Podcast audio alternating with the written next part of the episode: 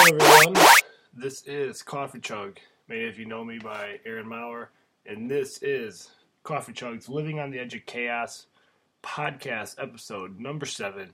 And I hope that you are here ready to be challenged, push your boundaries as an educational teacher or administrator, parent, community member. And I have an episode here today that's really going to rock you um, in many, many ways. So, what the goal of episode 7 is today is to help you and prevent you from dying full. I had the great privilege and opportunity to speak with the author, Todd Henry. He is the author of the book Accidental Creative and his newest release, Die Empty, which has just got on the win of honors with Amazon as being one of the best business books of the year. You can find Todd Henry's work at toddhenry.com. You can find him on Twitter at Todd Henry. He also has a website, theaccidentalcreative.com. And on all those sites, you can find everything you need about Todd Henry and the books and material and the information that he's sharing because it really is top notch. In this particular episode, I had some time to, speak with Todd about some of the content and information in his book, Die Empty Unleash Your Best Work Every Day. This is a book where I could have easily have spent three or four hours talking with him and asking many questions about the content that he shares, but I highlighted on a key few points that really stood out to me that I think can apply in education no matter what you do, and not only education, but life in general. All the information will be down in the show notes. So if you want to find links to the book, his website, Twitter, Facebook, I will leave all that in the show notes. As always, I would love to hear from you. Engage with me in terms of information that you have, questions you'd like to ask, maybe future podcast information. And last but not least, I will also leave in the show notes an opportunity to sign up for my newsletter, which is a weekly dose of caffeine pushed out every Saturday morning, sharing with you books I'm reading, things I'm thinking about, and ideas being developed. Without further ado, I'd like to cut right to, to the information and the interview I had with the author, Todd Henry. I can't thank him enough for taking time out of his day to speak with me. It truly was an honor, and I surely guarantee that you are going to love this interview. I look forward to hearing from you, hearing your comments, your feedback, questions, and concerns. You can leave that on iTunes, on the blog, or any other platform that you'd like to reach out to me. And without further ado, let's rock and roll. Get into the theme song and listen to the interview with Todd Henry. Thanks, everybody. Here we go. Thank you for joining us on the Edge of Chaos. Chaos. Ladies and gentlemen, Aaron Maurer. Chaos. Chaos. Chaos. Chaos. Chaos. Chaos. Chaos.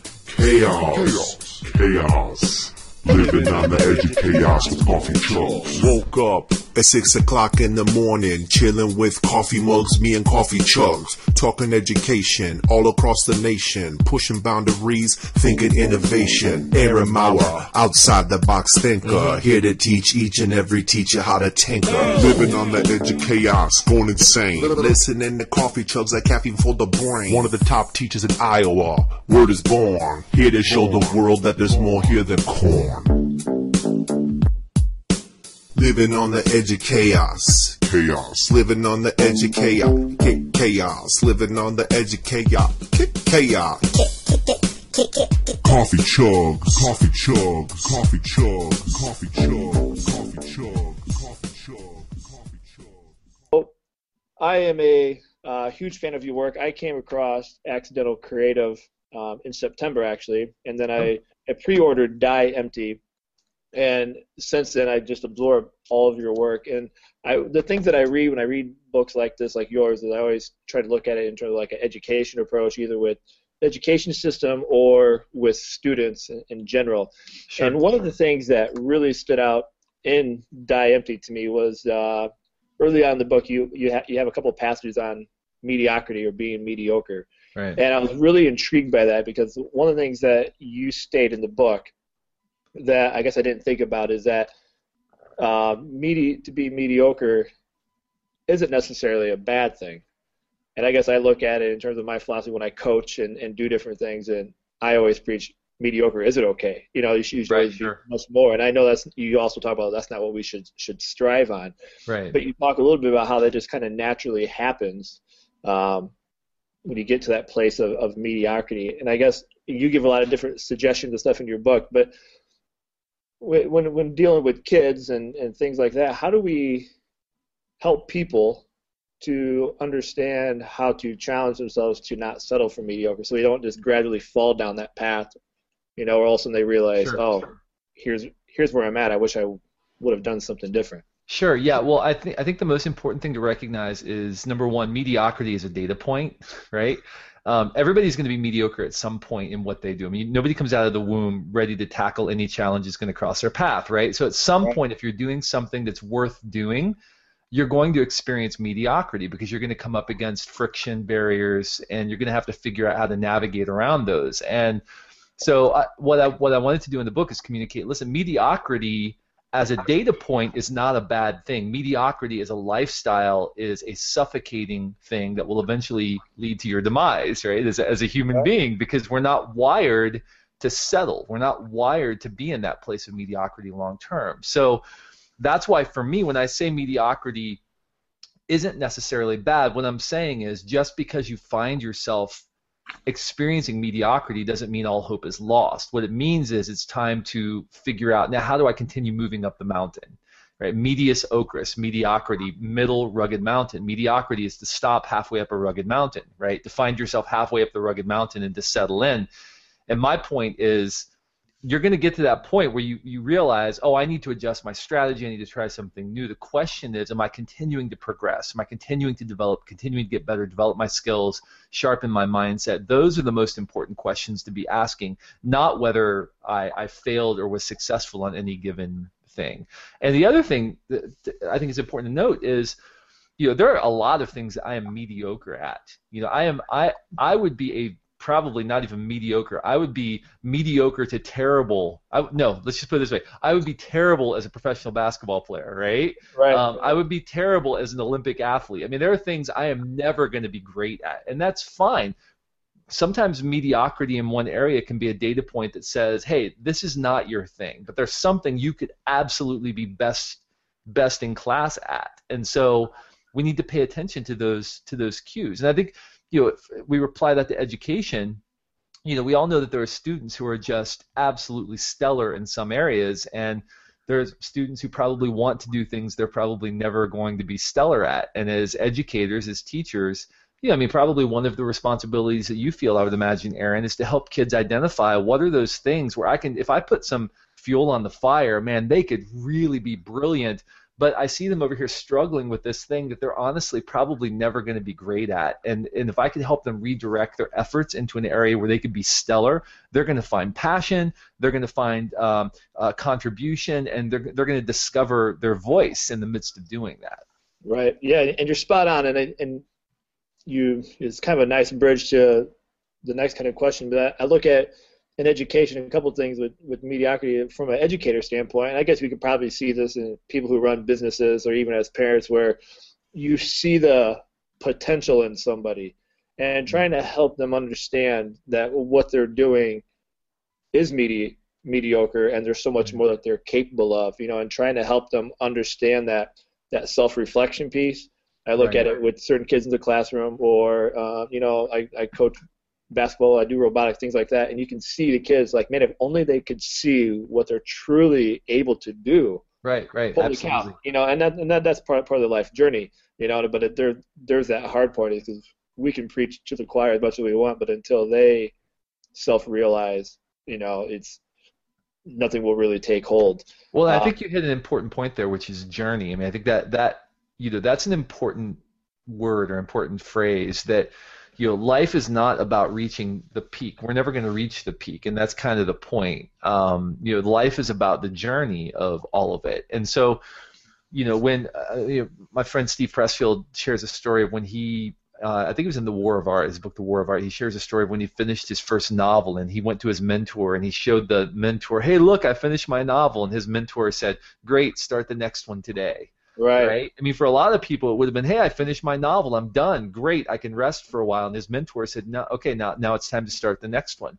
because it's about it's about getting better it's about growing it's about continuing in progress and the journey of it it's not about individual accomplishments it's important to celebrate hey yay you know i'm going to go celebrate i just finished my novel but the next day i need to go start on the next i mean i'm, I'm already working on my next book project right? Um, Right. because i know the importance of continuing to move up the mountain if i don't i know that the forces that lead to stagnation that i talked about in die empty will take hold of me you know, it doesn't matter who you are, what you do, those forces will take hold if you stay still and if you're not self-aware. Right. So when we talk about that journey and that life destination, one of the things too that that I know I've had a lot of conversations about with educators online, whether it's Twitter or other pieces on social media, is the whole concept of failure. Yeah. Um, and it, and it's, it's been a really interesting conversation piece, I guess, in, in recent developments in, in education where some people firmly believe that kids need to fail in order to learn, or, or people in, in the general sense. I always say kids because that's the, the Sure. word I'm in. Sure. Uh, and others say that's not the, you know, we shouldn't have failure or, you know, you should be building upon that. Um, and you talk a little bit about failure in your book. And so I guess the question I would have is kind of what's your overall stance on the idea of, of failing or, or, or failure, um, I guess, in the journey of life, kind of based off what we were just talking about. Yeah, so I mean, I would argue that failure is a data point, just like success is a data point on the journey. Um, failure is neither good nor bad necessarily. I think it depends on what you do with failure. You know, failure. Uh, oh, who was it? I, I forget. Maybe Harry Truman or something. So one of the biggest mistakes we make is that uh, success is per or failure is permanent. The other, the second biggest mistake is that we think that success is permanent, right? neither success nor failure is a permanent thing. It's what we do with those that matter. And so some people they become successful and they think, or they experience success, they accomplish a goal and they think, great, now I can kick up my heels and kind of, right, you know. And in the same way, I mean, it's uh, hubris born from success. Jim Collins calls it this idea that because I've always been successful, I'll always be successful. And some people adopt failure as a permanent mark on their soul, right? Oh, I failed. I'm, I'm a failure. No, you failed. What are you going to do with that? I shared the story of Sara Blakely in the book, um, the founder of Spanx, who, growing up, her father around the, the dinner table, they would have a conversation. What did you fail at today? Right? Right. Because his, and, and if she said nothing, he would say, oh, that's too bad, right? I think if you don't fail on occasion, you're not trying hard enough. You know, Right. if, if you're always succeeding at everything you do, then you're probably not reaching far enough. You're not trying hard enough things. I think for, uh, I mean, to put it in the context of, of kids and education again, right? Um, I think there is this kind of thing when we just reward kids for getting it right, when that's kind of the thing that we do. Um, you know, there's a tendency for kids. I mean, kids will do what they're rewarded for. So if we keep Right. them squarely in that space where they're rewarded for what they do well all the time, then they're only going to do things that they're already good at. They're not going to try new things, and experiment, and go go beyond themselves. And I think the same thing happens in the business pl- workforce. You know, we reward people based on success, and so people are going to do the things. They're going to try to replicate that success over and over again because that's where the rewards are. But they're not going to stretch themselves and take risks needlessly if they're not being rewarded for that. And so, you know, was it uh, Peter Drucker said, "What gets measured gets done." Um, so I think we have to ask ourselves, what are we measuring as it relates to success and failure? You know, and if we if we really believe that we want people to stretch themselves, then we need to reward people for taking risks that could lead to failure if there's also potential for upside on on the on the other side of that effort. Um, was it uh, General Shinseki who said? Uh, reward punish mediocre success, reward excellent failure, right? And I, I think that's a that's a, a good uh, mantra to adopt as an organization. Yeah, and I think I what I see too so much is we have a society that celebrates perfection or this this grandiose idea that things just you know this business or this company or this all star in whatever field just overnight became amazing and Right. We don't share enough of the journey and if you look at any of those companies or people or athletes doesn't matter what how many times they failed or made mistakes and I think it's it's more takes more people leading the way of, of sharing those I, ideas out of. That's right. Here's what I did.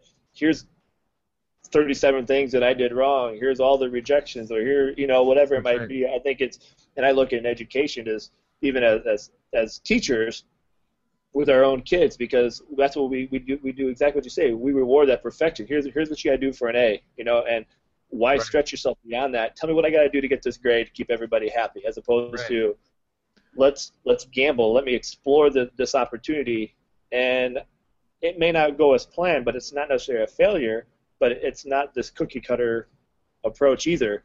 And so I, I always look at with teachers to also share, hey, show the kids what what, what was your journey in just creating a lesson plan and all Yeah. the stuff you look had to tweak and fix. You know, we, we just don't magically show up with this lesson plan generated. You know, so I think it's that that openness that more people need to have, be able to, to broadcast. You know, here's here's where I ended up, and I had some success, but look at all the things that I had to do to get there. Yeah, I mean, know. read, the biographies of great business leaders. Read the biographies of great educators. Read the biographies of great, you know, politicians and, and statesmen, statespeople, statesmen, statespeople. Uh, you know, read read the read the read the, the biographies of people, and you'll find that they are littered with successes and failures and learning. And I mean, Harry Truman wasn't even in politics till he's what 50 years old or something. I mean, cr- something crazy like he was like a haberdasher or something. Yeah. I mean, you, you, not, not there's anything wrong with that, but I'm just saying like nobody could have looked at the career paths of some of these people and said, "Oh, this is obviously where they're going to end up." I mean, I, I just listened to uh, an interview um, with uh, Alec Baldwin on his podcast or his show. Here's the thing, I think it's called. Um, Yeah. The interview with Billy Joel, and they were talking about Billy Joel's early career as a singer-songwriter. For those of you who don't know, uh, pretty pretty mammoth singer-songwriter, Yeah, and a few songs, yeah. yeah, and um, you know, back in the '70s, '80s, '90s, and um, they were talking about his career path, and it was funny because he was talking about, okay, I was in this band and we were on this label, and Alec Baldwin was like, oh, well, that was your breakthrough. He's like, no, no, that wasn't my breakthrough. And then I, I, I left that band and formed another band, and we signed with another label, and we put out another record, and he's like, oh, well, that was your breakthrough. He's like, no.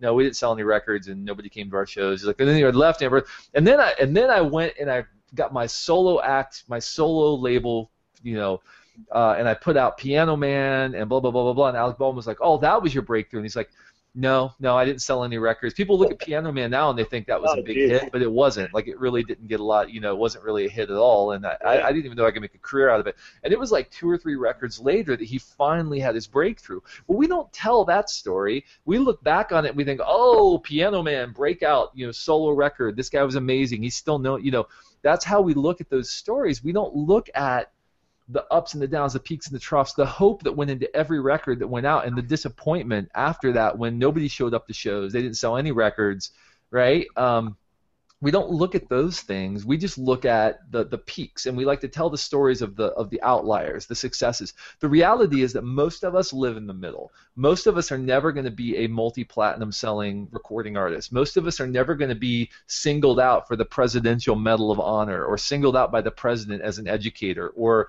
most of us are never going to be a New York Times best-selling author, right? But we're still out. Like my books have not hit the New York Times list. They haven't hit the Wall Street, you know. But but I'm still out there in front of people trying to create difference, um, getting out, getting getting the message out in front of as many people as I can. Right? Would I love that? Absolutely. But so few people get to experience that. But that's not where the value is in life. It's not about trophies. It's about impact.